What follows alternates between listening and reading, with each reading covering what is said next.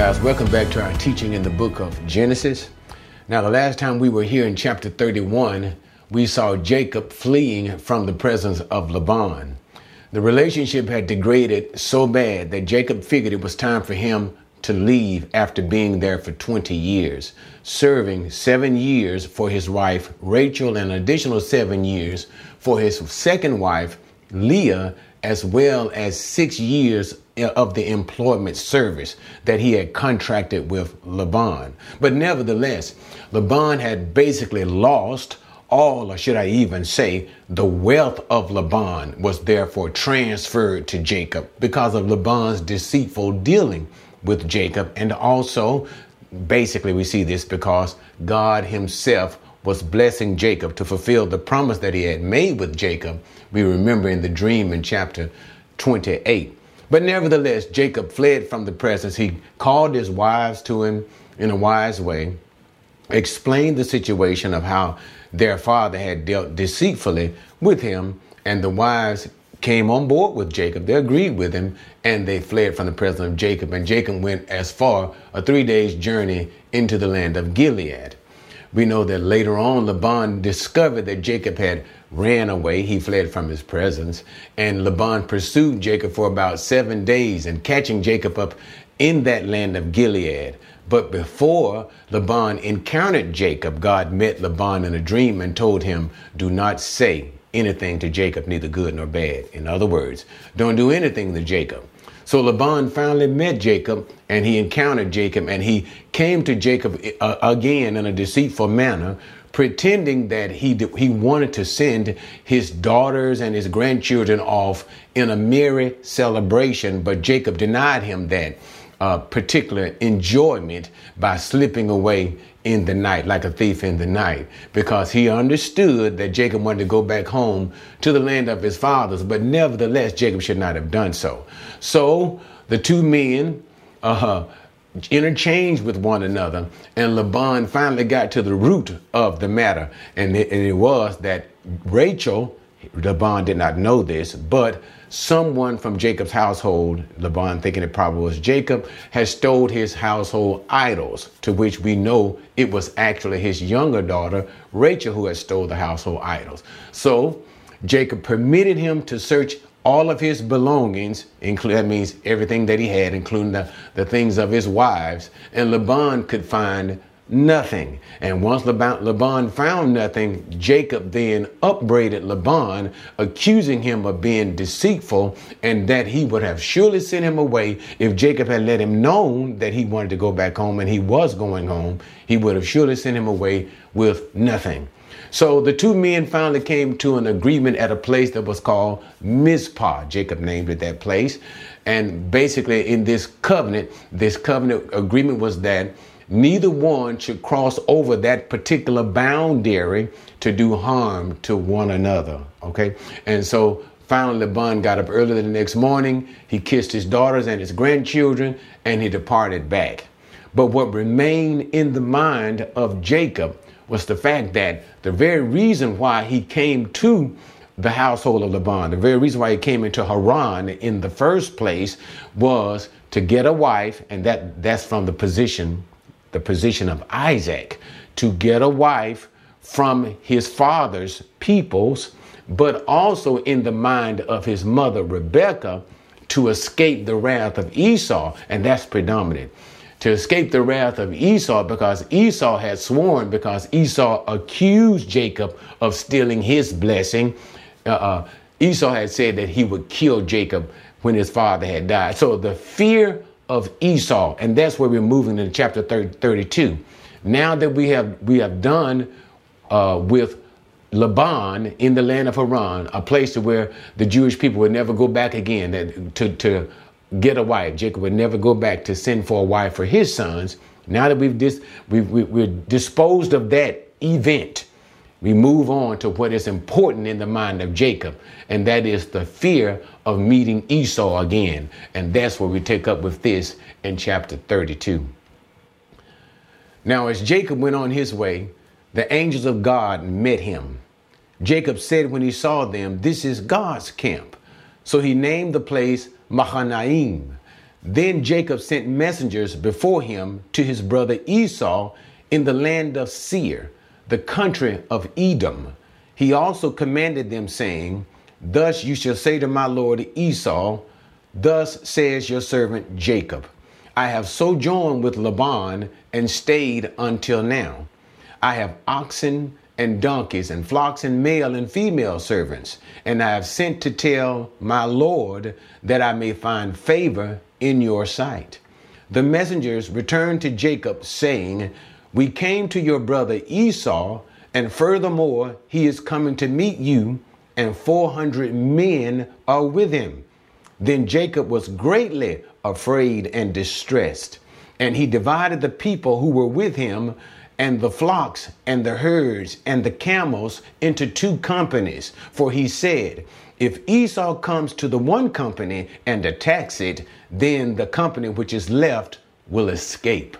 Okay, so now Jacob is about to enter into the promised land. And that's the important thing to see. He has not come into the promised land quite yet, but he is coming near. And that's when we're going to see later on in this chapter the ford of Jabbok. When he crosses over that, the idea is crossing over into the land of promise. But before that takes place, what do we see? We see Jacob moving onwards towards the promised land, and there he encounters the angels of God. Now, the first thing that catches your mind is because the idea is these angels of God seem to come in the to present themselves as men in some sense of the word.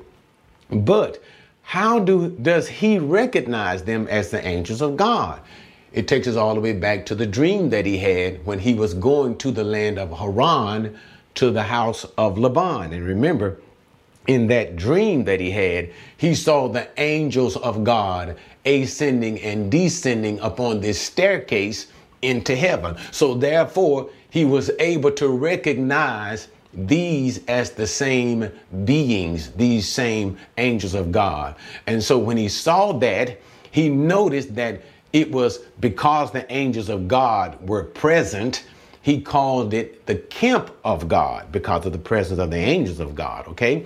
And in naming that, he called it Mahanaim, which literally means in Hebrew, double camp. So the idea is you have both Jacob and his people being encamped there, and God and his people being encamped there. So the meaning of this is it is the reassurance. God is trying to reassure Jacob of his promise. Remember the promise of God when he told him to return back to his father's household. I will be with you. And so now we have a physical manifestation of that promise of God. God is fulfilling that promise physically. Why? Because God has sent his angels to encamp along with Jacob. And so Jacob is now being his faith, his fear, his fear. God is trying to massage his fear, remove his fear to let him know, Jacob, I am with you. Okay. So Jacob prepares as God himself has sent his messengers to be with Jacob, the angels of God, because the word uh, for angel is malak. It also means in Hebrew messenger. Angel and messenger are the same Hebrew word. So as God has sent his messengers to be with Jacob, Jacob is also now, as we can see, the strength of his faith is starting to increase. It is not perfect, and it won't be uh, perfect here, but nevertheless, it is being increased uh, through what God is doing for him. Jacob is now sending his messengers to Esau, which is the whole issue involved in his mind, meeting Esau. So he sends messengers to meet Esau. And notice how he says, tells him that he comes, Esau is in Mount Seir, and he sends messenger and says, refers to himself that your servant, and he refers to Esau as his Lord. Now, this is the indication in Jacob's humility. That's what we see here now. But this is the indication that Jacob is willing to give up the patriarchal blessing. Remember all the way back, I believe it's chapter 27, where uh, when Isaac blessed Jacob, he made Esau Jacob's servant and Jacob Esau's master. But notice Jacob has flipped the script, so to speak, here. And Jacob is calling himself the servant of Esau, who he is referring to as the master. So the idea is Esau, remember the blessing that you said that I stole from you? Fine, you can have it. I am your servant and you are the master. And all throughout this chapter, we will see Jacob when he refers to himself in this manner as the servant and Esau as the master. However, even though Jacob appears here to be willing to give up the patriarchal blessing, he still cannot. Why? Because that calling and blessing is given of God. And as Paul said, it is irrevocable. It, it, wasn't his to give up in the first place. It was ordained by God. And so, therefore, it remains, even if he was willing, because of fear, to give it up at this time. But anyway, so he continues on to tell him about his blessings in the land of sojourning with Laban and how that Jacob has increased in material wealth and how he desires to be welcomed by Esau in peace. And that's the idea of all of this scenario in Jacob's machinations here. The desire is to appease Esau, to assuage his anger, so that when Jacob finally meets him, he'll meet Esau and Esau will receive him in peace. Okay? So, but when the servants went to meet uh, Esau, they came back with a message that Esau, they did indeed meet Esau, and Esau was coming to meet Jacob, but with 400 men. Now, in the mind of Jacob, this was overkill as an escort. That is, if Esau was coming to greet him in peace and to escort him back into the land, you know, to be with him, 400 men is far too many. That's the number that you would use or take for a small army. And so, therefore, this caused Jacob to become exceedingly afraid because in the back of his mind he is thinking, surely the anger of my brother has not resided and he is now coming to kill me. So Jacob is greatly afraid. And so what does he do? Remember, in the camp, the whole idea, don't ever turn this part loose. In the camp is the armies of God, or should we even say it this way, the messengers of God. But later on, we're going to call it the Lord of hosts. That way we refer to God, the angels of God. These are the angels of, of the Lord of hosts, the armies of God. But nevertheless, the idea is the same. But in this camp is the are the is the army of God, that messengers of God. But still, we can see the fear that has gripped Jacob at this moment. You see, he has to learn. And don't be too critical and don't be too hard on Jacob because even we, after God has sometimes reassured us through certain experiences in our lives designed to increase our faith, still we are faithless still we ourselves are fearful. So Jacob has to learn. He has to grow in grace. He has to grow in faith. Okay. And so that's what we're going to see in, in, in Jacob. His faith will not be perfect in all of this scenario, but nevertheless, God graciously is working with Jacob to increase his faith, to believe that God who promised you will keep his promise. Okay. But nevertheless, so Jacob is now exceedingly afraid. He devises a plan of himself to by separating this great. Remember when Jacob uh, had come out of Laban's house, he had great wealth, a number of slaves, flocks, unbelievable number of flocks, wives, and children. It was a great company. So Jacob began to devise a plan, separate them into two companies, so that if Esau would attack one, then the other would have time to escape. Okay? But what he's going to understand in the events of chapter number 32, it is not through human devisement that the plan of God is accomplished. And we see that, and I don't want to drag that out, but we see that all throughout. We see that even with Abraham, remember when when Sarah wanted to use her maidservant Hagar to bear children, What children, or what should I say, even the seed? What seed? The seed that God had promised.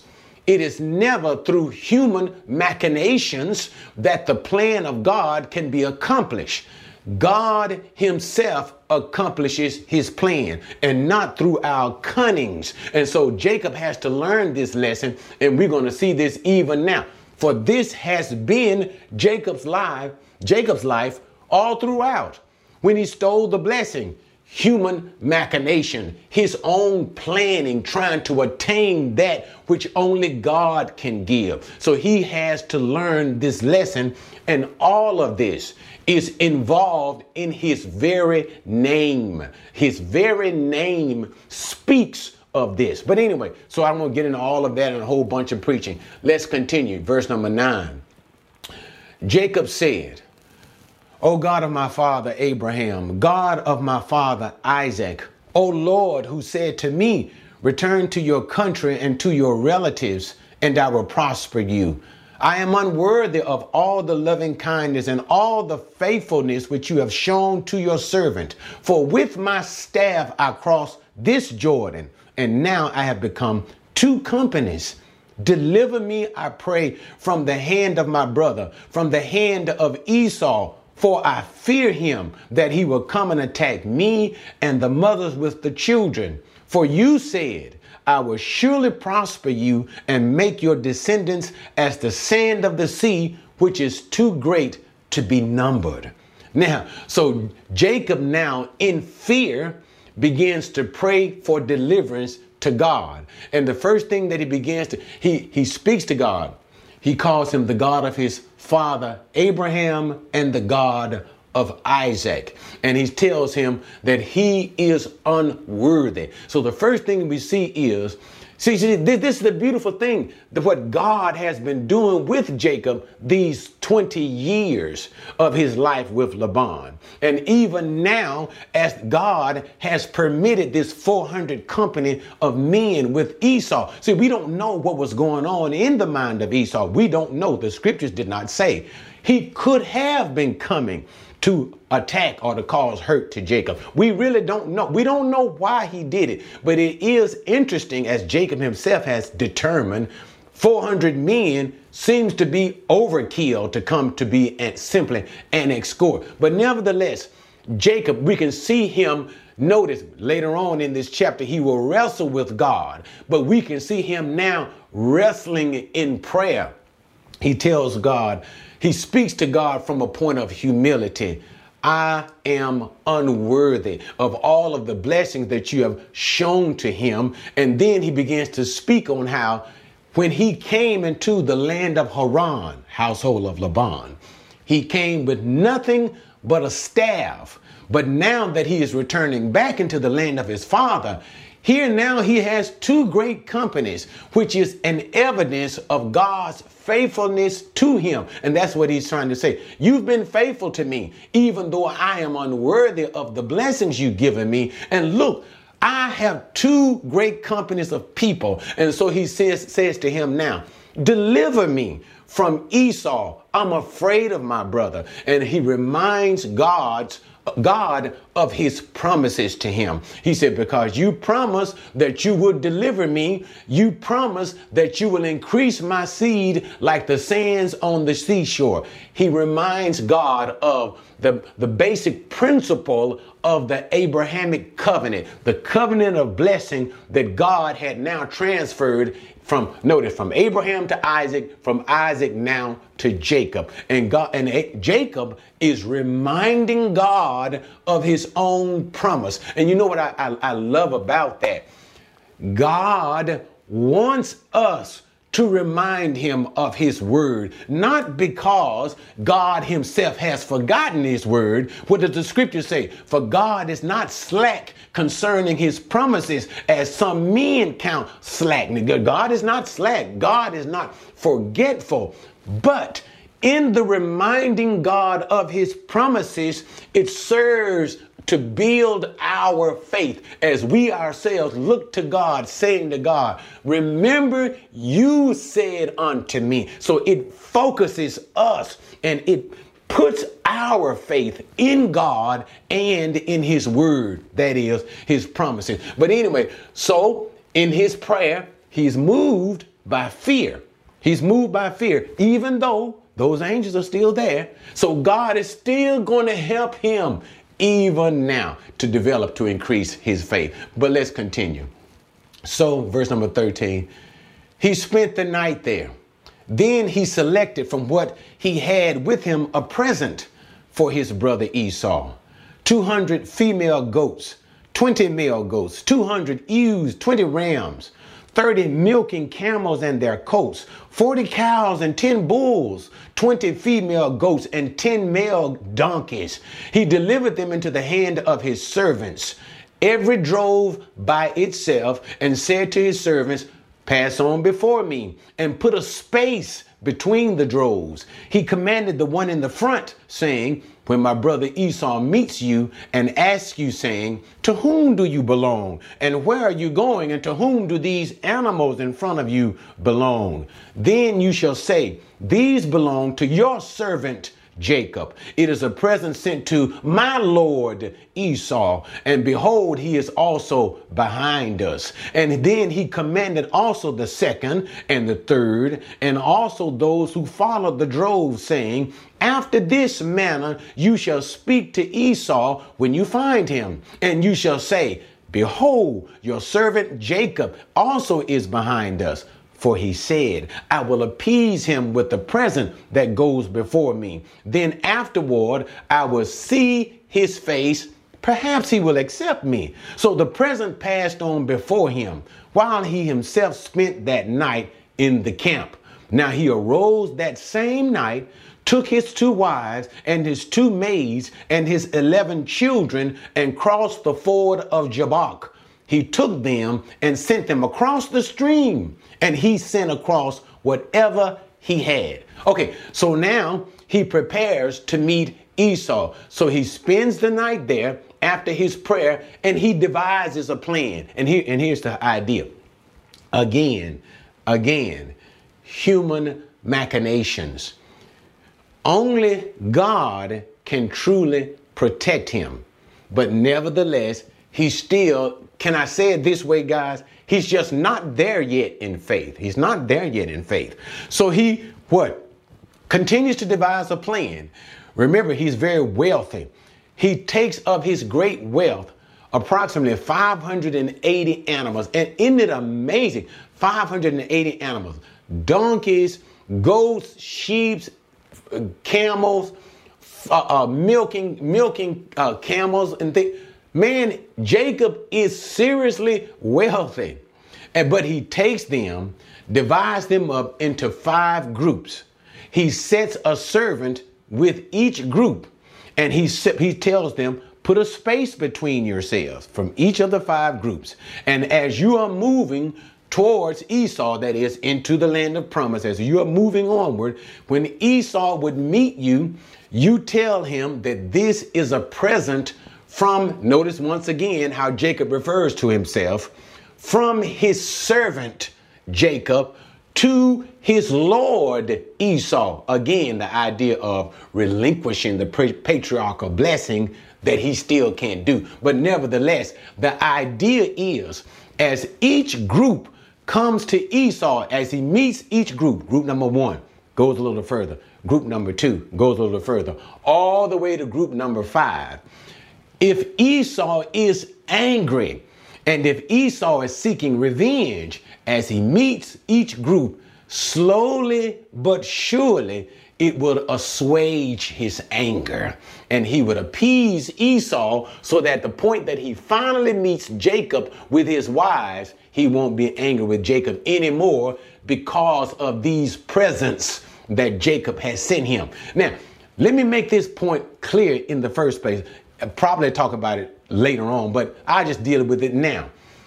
This, this gift that he is sending Esau is a part of the blessings that God had given him in the land of Haran. These are God's blessings to Jacob. And the most important thing that I want to make in this point is it was necessary.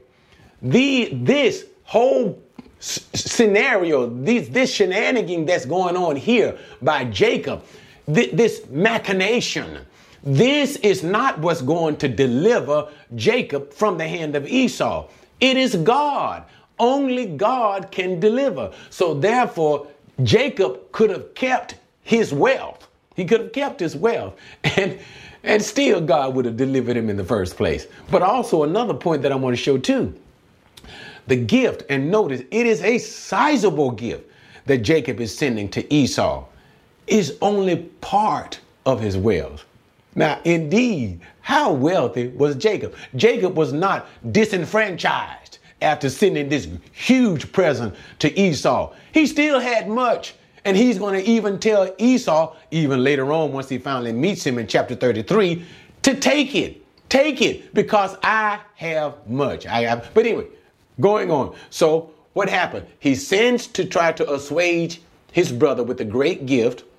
And then what do we see? He takes his wives, he takes his wives and his children, and he passes over the ford of Jabbok. This is a very key key point as I was trying to make to you earlier, preparing to uh, cross over into the promised land. But the idea is here, he brings them over the ford of Jabbok, and he himself goes back. He returns back over the ford of Jabbok to where he had once came, where Jacob himself is now back into the camp of God, double camp. And now we're going to see a situation that develops what is really in the mind of Jacob, even though he himself had made, has made plans to try to ensure the survival of himself and his wife, of his things.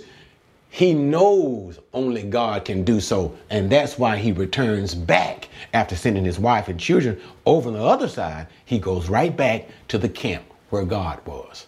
Okay? Verse 24. Then Jacob was left alone, and a man wrestled with him until daybreak. When he saw that he had not prevailed against him, he touched the socket of his thigh, so that the socket of Jacob's thigh was dislocated while he wrestled with him. Then he said, Let me go, for the dawn is breaking. But he said, I will not let you go unless you bless me. So he said to him, What is your name? And he said, Jacob. He said, Your name shall no longer be Jacob, for but Israel, for you have striven with God and with men and have prevailed. Then Jacob asked him and said, Please tell me your name. But he said, Why is it that you ask my name? And he blessed him there. So Jacob named the place Peniel, for he said, I have seen God face to face yet my life has been preserved. So the sun rose upon him just as he crossed over Penuel, and he was limping on his thigh. Therefore, to this day, the sons of Israel do not eat the sinew of the hip which is on the socket of the thigh, because he touched the socket of Jacob's thigh in the sinew of the hip. All right, so now, in ultimate act of desperation. But notice it is very interesting in verse number three. While Jacob is there in the night, he's there alone, a man wrestles with him. The very uh, uh, uh, implication of the word of the text here is not that Jacob initiated the wrestling, and that's a beautiful thing. I almost want to preach. The text is not implicating Jacob initiated the wrestling, but an unknown man, and remember, the man is of the group of the messengers of God, of the angels of God. So this angel of God initiated the wrestling with Jacob. Now, why am I making a big issue of that? Again, it is showing the proactiveness of God in trying to increase Jacob's faith. God is taking hold of Jacob in order that Jacob would take hold of God. What's the whole tenor? What's the whole theme of the scenario? Jacob is fearful of meeting Esau and he is seeking divine protection. And God here is taking hold of Jacob in this wrestling match that will ensue to let Jacob know I will protect you. But nevertheless, let's continue on with the commentary of the text. And so, as the man is wrestling with Jacob, notice the text says to us, he saw how he could not prevail against him. Now, we know as we move through the text, we're going to talk about as we get there, that this is nothing more than the angel of the Lord, the angel of Yahweh, that is God Himself, which is the reason why Jacob names the names it face of God. I've seen God face to face. Okay, and that's when we'll talk about all of that it, later on. But the point is, this is even if it was simply an angel. Let me just say say it this way so you guys understand it. Even if it was simply an angel, we know angels are far superior in physical power than men. An angel can destroy a man in an instant. It is a joke. A man cannot wrestle with an angel successfully. So this creature, and I don't, it's not good to say at this time, at this moment because it is God and God is not a creature. But this being that Jacob is wrestling with has limited his strength purposely. Okay? And so by self limiting himself, he allows Jacob to struggle with him for a long time. And all of this is simply in the test of faith. In other words, will you let me go? How hard will you struggle for this blessing? Will you struggle a minute, two minutes, 10 minutes, an hour, all night long? to the breaking of the day. So Jacob struggled a long time. It was an exasperating struggle which was an indication of Jacob's faith as well as his desperation, as well as his desperation, but his faith in seeking God to bless him. In, in Jacob's mind here, an emissary of God, because Jacob did not understand it was God at first. But let's continue on with the commentary of the text. So, what does he do?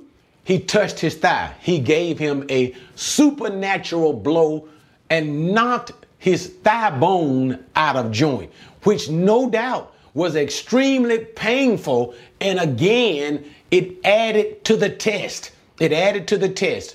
Will you still, will you now even let me go after being in such excruciating pain? And Jacob said, no, sir, I am not going to let you go. He refused. In other words, the faith, you can see the faith, you can see the faith.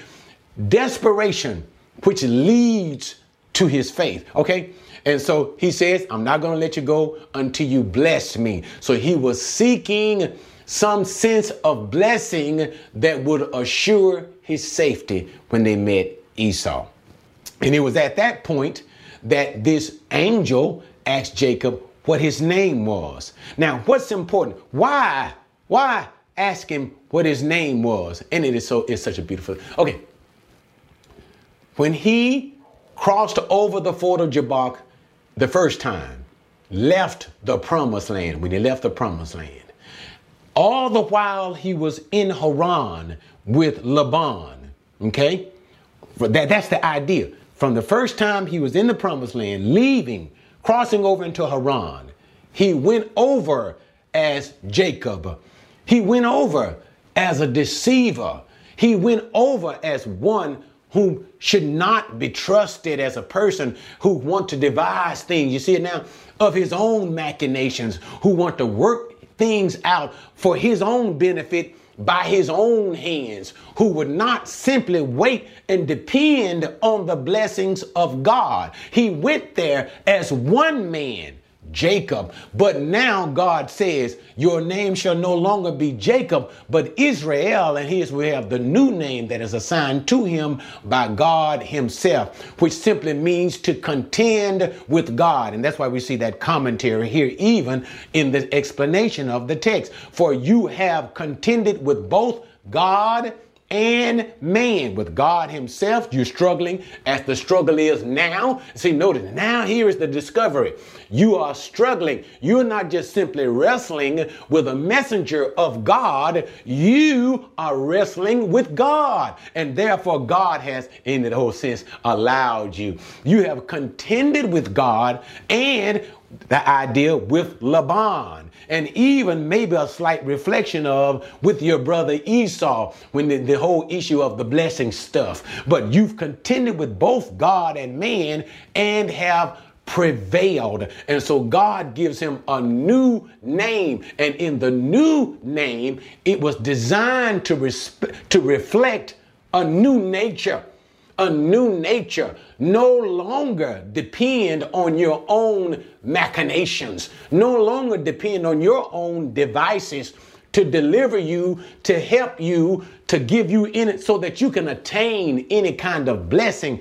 Do not depend on you, depend on God. Now, watch this.